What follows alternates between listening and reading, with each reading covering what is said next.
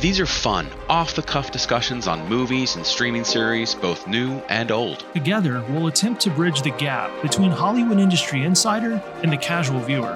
This is Alec, And I'm Ben. and you're listening to the Cinema A to B podcast. Hey, everybody. Welcome to Cinema A to B. Today's episode, we're going to be talking about the 1995 comedy Tommy Boy. But we want to say thank you to Scott for recommending this or asking us to do this because it is definitely one of my favorite comedies of all time. I know, Ben, it's up there for you as well. And Scott, I know we've had conversations about it. So let's going to dive right in. And Ben, what are your thoughts? You saw it sooner than I have. So Yeah, and sooner's probably a stretch, but it's soon enough, soon enough. And I and I seem to watch this at least maybe once every year and a half. Mhm. Although lately it seems to have gotten less uh, TV play. Yeah, I don't know does. why. I don't know who the rights holders are. Anyway, I digress. Um, this is my. I'm thinking this is my favorite comedy of the '90s, Mhm. and it's certainly up there. Um, I've not made a ranking of comedies in a long time, but it's it's high. This is high, and so this is this is my peak '90s comedy. It sits right in the middle of the decade, which is kind of convenient.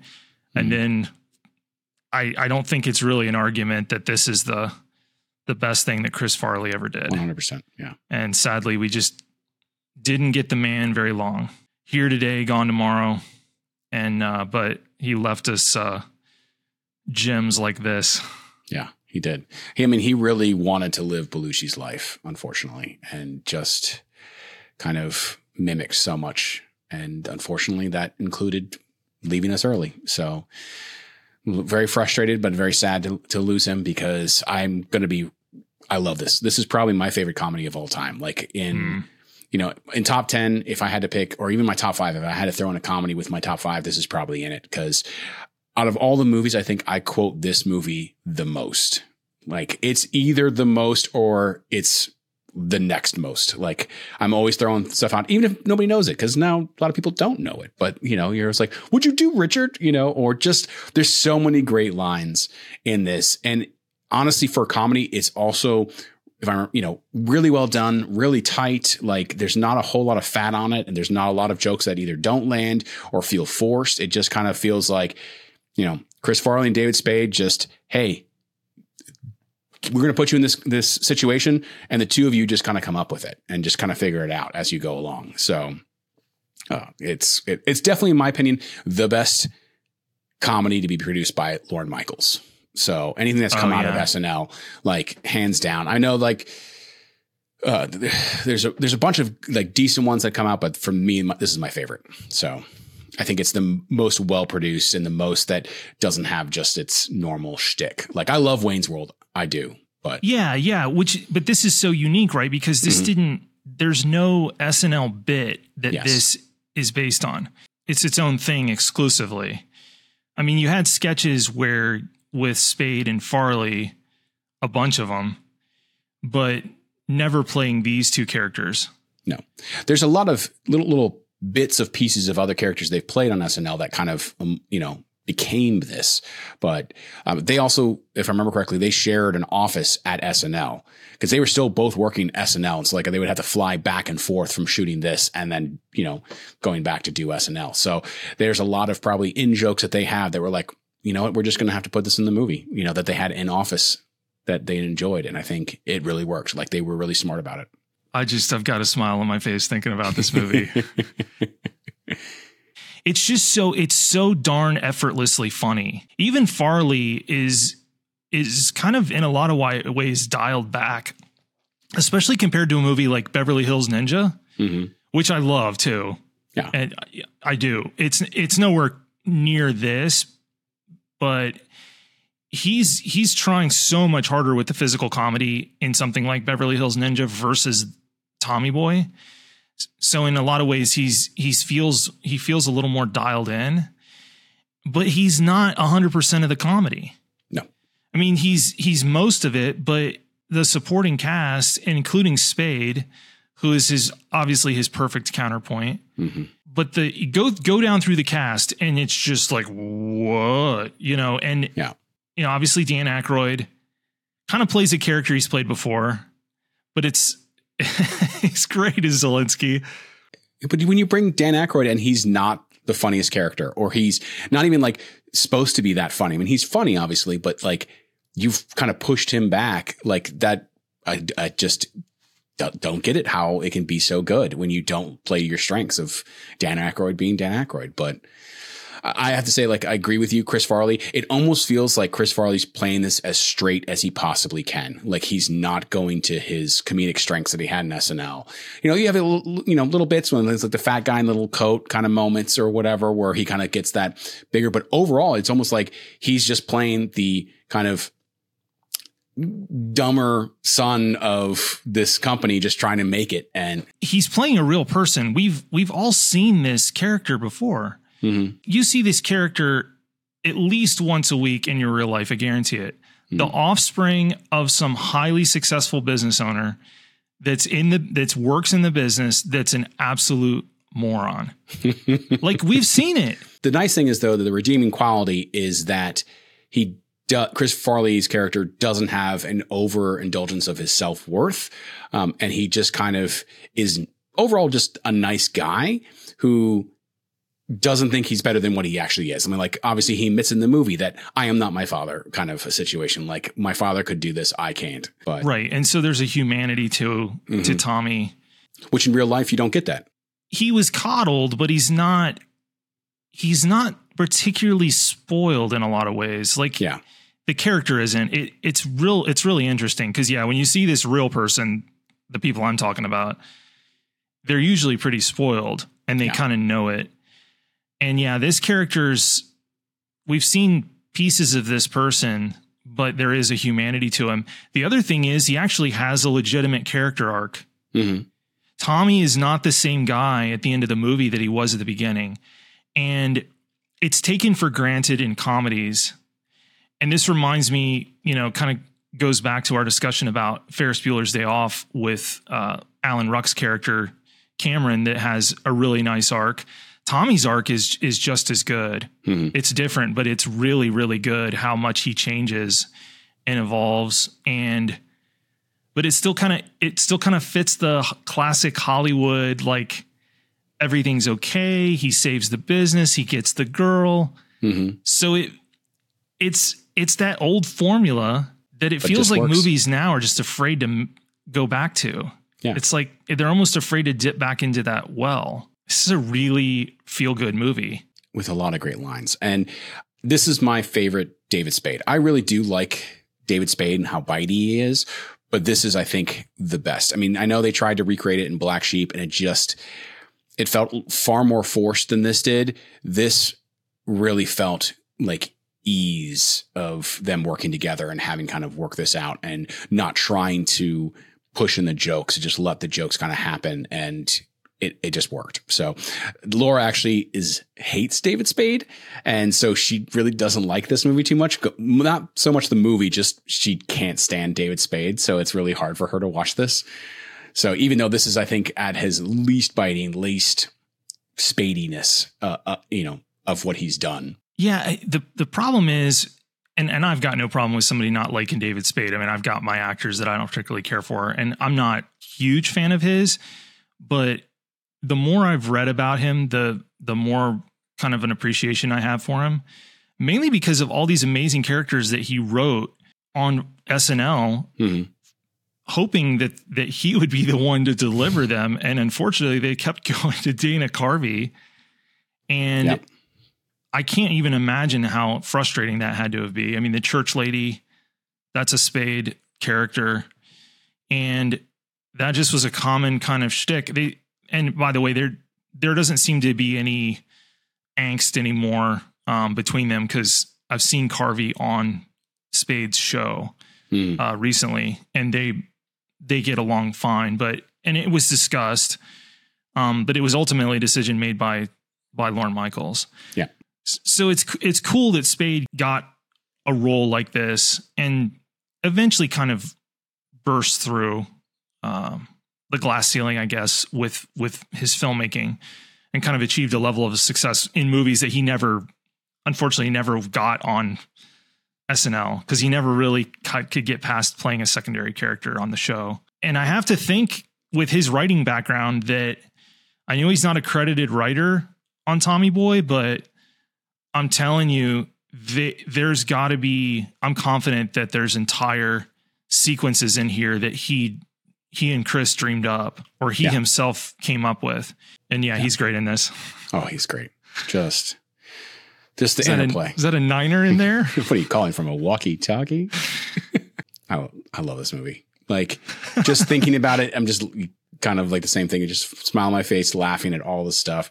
And, and again, but even taken away from the comedy, it's still a story told well. Like they don't try to put the story's not secondary. The story is kind of the purpose of it that they just fit the jokes in or they fit that comedy into it. You know, and it's a mix of physical comedy, of obviously David Spade's very kind of more, not cerebral is not the right word, but it's all words and not so much that physicality that Chris Farley has. But I mean, they just do, you know, like the opening sequence, I remember it's like him as a kid.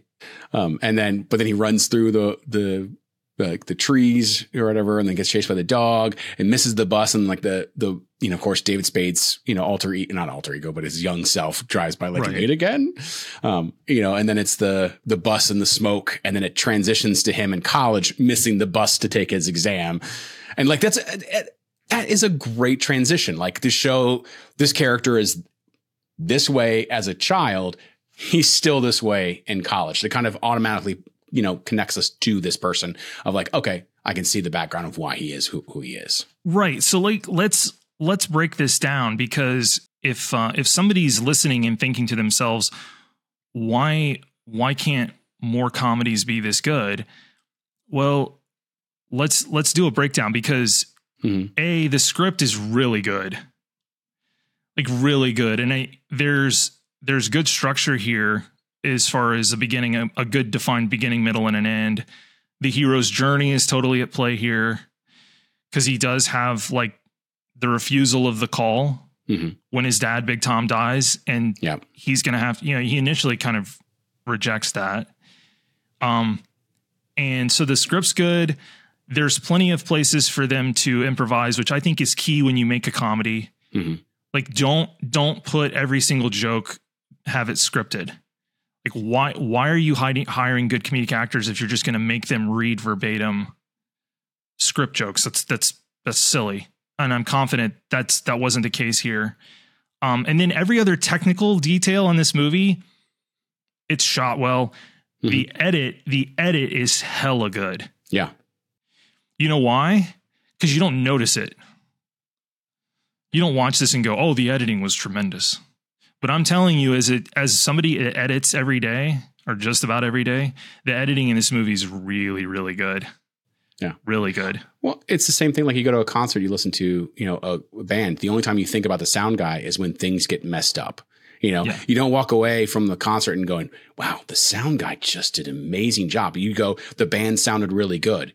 But a lot of that is the sound guy. Like in this case, a lot of that is the editing, but it, you don't think about that. You're like, oh, the story was good. You know, it was shot really well, all that stuff. But you don't think, oh, hey, the editor just nailed it out of the park. editing comedy is kind of difficult because you have to you have to pace the jokes properly but then you have to create that natural breathing room for the audience to actually laugh before you hit them with another joke and that's easier said than done on like how long that should be and how to kind of manipulate that in the the course of the movie and this this movie does that great you, you're mm-hmm. not you're not laughing over the next joke Or laughing or the next gag or even expository stuff that's going to move the story along. Like they Right. give you that kind of space to laugh. And maybe I do miss the next line, but the next line is not in, that important, you know? So it's more along the lines of it does, you know, obviously it does move the story. It, it is important, but it's not, you're not missing anything major. You can still see the movie and still get it without that.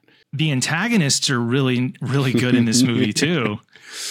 Yeah. I mean, I think Bo Derek's kind of underrated in the in the role, and then but Rob Lowe. the thing is, I didn't really, I I never had a good understanding of like how talented Rob Lowe really is until I'm was much much older. He Mhm. was just always the the jerk in these these SNL movies. I mean, he's in he's Benjamin in Wayne's World, and then, and then he's the quote unquote stepson in this. Yes. But he's so good. he is. He's so good. These shoes are worth more than your life. yeah. you ever eat paint chips as a kid? Yeah. Why? He he's a, a very integral part of of this ensemble. And supposedly he was asked by Lorne Michaels to do this. Like Lorne was just like he wasn't going to do this movie because he just done Wayne's World and he was still I think still doing SNL at the time too. But Lorne was just like, yeah, you should uh, you need to do this. I've thought you know we're doing this movie. You need to fly out. And he was like, all right, Lorne, I'm gonna gonna do this. Yeah, the the only other one that that jumps out. Well, there's two people I want to talk speak to briefly. Brian Dennehy's Is just, a good actor. And there was I don't know what who it was. It wasn't you, but somebody I knew had just convinced themselves that like Brian Dennehy died in like I don't know 2002 or something.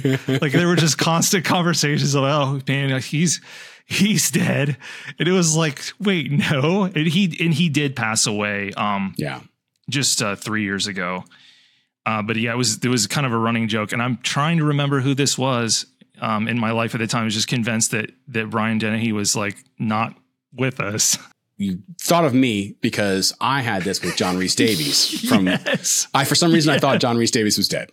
Completely dead. Like after he filmed Lord of the Rings, he passed and would not believe it that he was alive. the Mandela effect. Yeah. Yeah, And- and, he's still he's still kicking. He's still kicking. Yeah. Like Yeah. he's still alive, but yet I for some reason in my head, he died.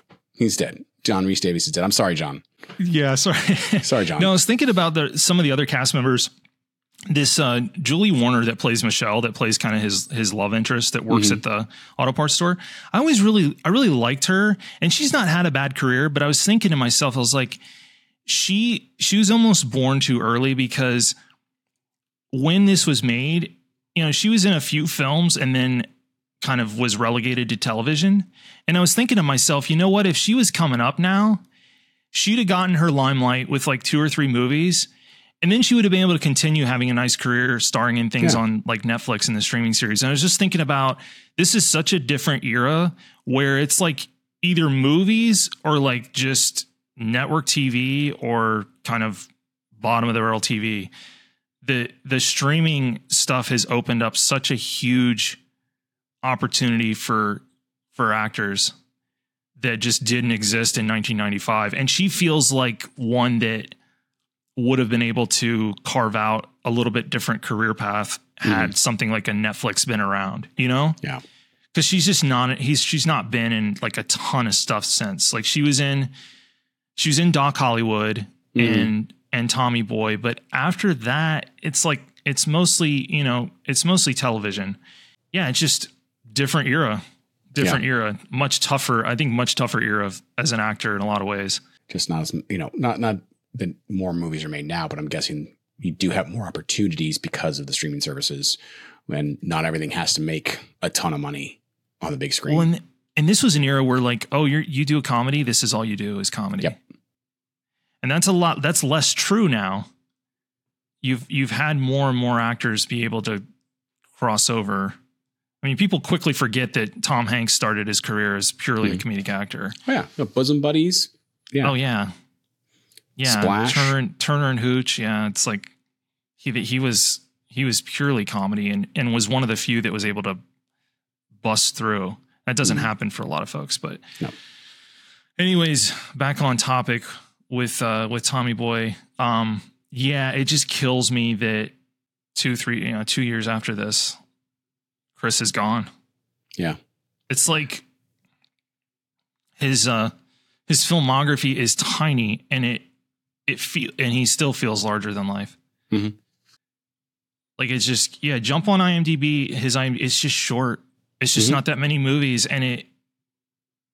I, I don't know. I mean, I think it's a generational thing. I think now you know more and more kids are coming up that that probably haven't seen some of his stuff. Yeah. He doesn't have that draw. I mean, they may have seen the the motivational speaker, you know, one where like you you know in a van down by the river. Yeah. Yeah. YouTube will keep him alive to a certain extent, just the the back catalog. But I know we've got some younger listeners that were frankly born like in the year or two after he passed. Yeah. and I, and a lot of them I think have seen Tommy Boy and and hopefully like Beverly Hills Ninja, but if they haven't, you know, you got to watch these. It's not that many movies. It's not. We're not. We're not telling you to watch a guy's filmography that's like 50 films. Like he basically from it was basically just like a two or three year window in the 90s. And then yeah, what I mentioned to you off air a couple months back was uh how much he had recorded of Shrek. before they Like Yeah, 80 per, 80 85% of the of the Shrek voice work was already in the can Mm. um before he died and it was going to be really different. It was no Scottish accent, much more heartfelt. You can find it on YouTube. You can pull up Chris Farley's scene. It's, it's like a sketch animatic. Shrek was drawn differently, tailored to him, and it was a scene with him and uh, Eddie Murphy. And it's a much more, in some ways, is a little more heartfelt performance. On Shrek's a little more of a, little darker character. Hmm. But um, what could have been? I mean, it's kind of wild. So Yeah. yeah, they had to redo all of that when he uh when he passed away. This is his crowning achievement. Mhm. And frankly, it's a crowning achievement in uh in comedy. so well made. It's so, and again, it's just a good story to begin with. It's not like I love, you know, airplane, uh, you know, movies like that have, you know, really laugh, but airplane is just one little joke after another where this is, like you said, it's the hero's journey. It's still, still a good story. You have, you know, those characters change. You have those characters learn things and become better and work together. And then it's still absolutely hilarious. And I do have to, I do have to wonder it, you know, you and I think this is hilarious, and obviously we watch it. I'm pretty sure that it's still going to translate. Like, there's not a whole lot of jokes in here that are probably from the time. I think that it, it still kind of works. It's all very relatable still. Comedically, it doesn't feel too far removed from from what's worked over the last, you know, 20 years. And this Mhm. this movie, frankly, is crazy. This movie's coming up on 30 years. Yeah. You know, in two, two years' time, it's going to be, we're going to be talking about 30th anniversary re-release probably of Tommy Boy. But watching a movie like this reminds me that just comedy feels like such an abandoned genre by Hollywood right now. Mhm. Like because they don't feel confident that they can get butts and seats into theaters just purely on comedy. The gamble is we'll we'll have a bunch of jokes in Guardians of the Galaxy and it's more comedic, but it's big, it's expensive, big Mhm. action sequences. These movies, if they're getting made, they're they're not getting big theatrical releases. if, they're if at all. if at all. Yeah. And so comedic I think comedic writers are really much more relegated to uh to the streaming stuff and and maybe some still some network television. Yeah. Well, and, and just comedy feature films, I think, are not not a lot around. Like usually, if it's going to be a comedy, it's going to be a television show or a streaming series. Yeah. That you, you know you can do six, eight, ten episodes of, and then move on. You know, it's you're not going to have that ninety minute. You know, not really two hours, but ninety minutes of of a comedy that doesn't have something else. Like I'm trying to think back of streaming movies that have been really comedic you know, I'm thinking of some of like Ryan Reynolds stuff that has come out on Netflix, but again, those are, you know, sci-fi related or heist related. Or like Deadpool. Yeah. Which, Which- yeah, so it's It's com- comedic, but that's not really what it is. Like it's a superhero movie or it is a heist movie that has comedy in it because of the people you have, but it's not just a straight yeah, comedy. it's a lot of cross cross genre stuff. Yeah. Is what is where you see comedy now. You don't see it in its pure form in a movie like this. Mhm. At least I haven't very recently. I'm Um, trying to trying to think of and one of the last ones, I mean, you know, you got to go back to like 08 or 09 for something like Tropic Thunder, and it's even kind of masked as a Mhm. sort of a quasi action piece too. So yeah, they've kind of figured out they've got to package these things a little bit differently, which is kind of unfortunate to me. I I like these more grounded grounded. You know, there's not there's really not anything in this movie that's that's like unbelievable. By the way, that the deer shot took I'm like weeks to get right, apparently, or something. I don't know if Oh, it was weeks, but it was a long, like it was m- multiple days, if not multiple weeks, to actually get that right. And it was, I mean, I'm glad they did because it's comedy gold. It's fantastic. But you know, it makes me think genre wise, this has got to be one of the best road trip movies ever made. Mhm. This, along with the original um, National Lampoon Vacation movie. Station, yeah, Yeah. Yeah. They, and that's another one that um, you don't get very many of anymore. They seem to come in spurts, the, uh, the road trip film. And road trip films are typically like cheaper to make. and and again, like you said, it's shot really well, edited really well. I mean, and by that I- I mean you don't really think about it. it. You're not getting these beautiful, amazing shots like you would from some of these sci-fi movies that are out there, or some of these you know Marvel films. Where you're like, oh my goodness, it's a gorgeous shot. But again, it's you're not going, oh, that's kind of crappy. You know, they shot on location a bunch. You know, you had you didn't have that many probably soundstage shots, so when they're calling on those mechanics and stuff, those all those all feel legit. And yeah, they shot on location in Sandusky, Ohio, Mhm. and then they shot up in uh, Canada, Ontario, Canada. Yeah, that's crazy. They shot from September 12th to December 9th, 1994. holy cow. Yeah, which for comedy, that's it's pretty decent amount of time actually. Um, but it's cool they shot on Sandusky, um, on the Go Bucks.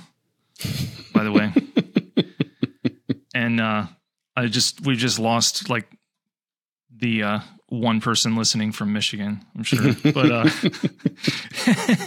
no, it, it does. It feels authentic. It doesn't feel like a studio um, set picture Yeah. picture at all. Kind of And like yeah, it's 1995. It's shot on 35 millimeter film. It's beautiful. It looks the Mhm. way a movie should. Mhm. So are we? Are we effectively saying that comedies peaked in the 90s? I'm okay with that. I'm okay with that. I mean, you've got obviously you've got some stuff, but I think it it changed. Obviously, how we view movies has changed. What we expect from comedies have changed. But the world also drastically changed in the 2000s. You know, the things got darker, or things got. I need more than just this, you know, quote unquote popcorn flick. I need something. You I'm know, telling you, two, 2001. Yeah. 2001 pivoted. It, the world got a whole lot more serious. And Mhm. it, I think we've been kind of reeling ever since on trying to. Man, I, I tell you, I think this, I think we'd be a lot better off if we could just get a little less serious now and again. Mhm. But I, I'm not gonna, I'm not gonna preach on that. I do love that the director of this, and we were talking about this before we started recording, Yeah. Segal, Peter Segal. I do love that he directed Naked Gun 33 and a third. Mhm. Like it just, and it's funny because it was the year year before, and comedically, there's there's not a ton in common, but it helps to just know what makes people laugh. Mhm. Like what what what makes a good laugh. Um, and yeah, Naked Gun. I love those movies, but yeah, those are what you refer to. That's that's just joke on joke on joke Yeah. on joke. with a little bit of story to kind of keep things moving. very little paper Yeah. thin plot to keep things kind of churning forward but those movies know what they are and i missed i miss those movies too Yeah. airplane naked gun like where you know i, I wish i wish those would make a comeback too Yeah. but first i'd love to see something like tommy boy So racking my brain, the only ones I can kind of think that would be as close to a regular comedy is something like Hot Fuzz or um, Shaun of the Dead, where Yes. it. yes But again, they kind of trap themselves in other things to kind of get the comedy around. But it's the closest thing to, I guess, Tommy Boy that I can really think of in, in this this regard. So, but again, it's a little bit more over the top of the story, over top with what we're at. Um, it's bigger than than just hey, I'm saving my dad's, you know, brake company or Mhm. muffler company. We forget what it was. This uh, brakes. To begin with, brakes. Yeah. yeah I still laugh that that Roger Ebert hated this movie. So that's that. I mean, not that I care, but you know, no offense, Roger, but you know, but it did get panned, even though it's my favorite. people just talk themselves into into needing to have some sort of elitist mentality to judge Mhm. comedy. Like it just it feels like that genre is just never appreciated. No, and, And- okay, and sorry, go keep going, keep going. No, I think you I think you can pick up exactly what I'm what I'm uh, throwing down here. As, as an actor, I can tell you, comedy is so much harder than drama. But yet, we always give best actor to someone who did drama, and uh, you could talk to other actors, maybe they feel differently, but the actors I've talked to, com- comedy, especially like broad based comedy of what like Tommy Boy is or something where you can get a whole host of people laughing is so difficult. To the, the timing, the pacing, like all that stuff is so much more work than just feeling sad or being tears. Obviously, that does take work. Like that is still, you know, we talked like I think Dune, you know, yet uh, last week or whatever, or last time we talked about Dune, like getting that energy out of kind of that scream, that fight, uh, those fight scenes of like that takes a lot of energy too. But it takes a lot of kind of creativity and ability to kind of control yourself to not rush jokes or not to force jokes and just kind of let them let, let them come. And honestly, I it it makes me upset every single time that there's not a co- comedy actor, you know, voted best actor, you know, get the Academy Award. Never. Well, it It's was never the Golden Globes that had them separated, right? Yeah. Which But then now that now the Globes are a mess because of the Yeah. foreign press. So Yeah. with the, so the way that all blew up, maybe they yeah maybe they need to add another category at some point. I I mean, I, I could see it separated, but I'd also like it's still it's still acting. You know why? Why do we have this idea that dramatic acting is so much better and so much harder, and they're the ones get? I mean, yeah, it's a serious topic, and you know, a lot of times it makes us think, and this makes us laugh, which automatically kind of makes us push it away. But it takes just as much work, if not even some, even more work, to do comedy than it does to do drama. But I digress. That's yeah my thoughts on it. no I I completely agree. It's so much agree. harder It's- to it's write under- comedy.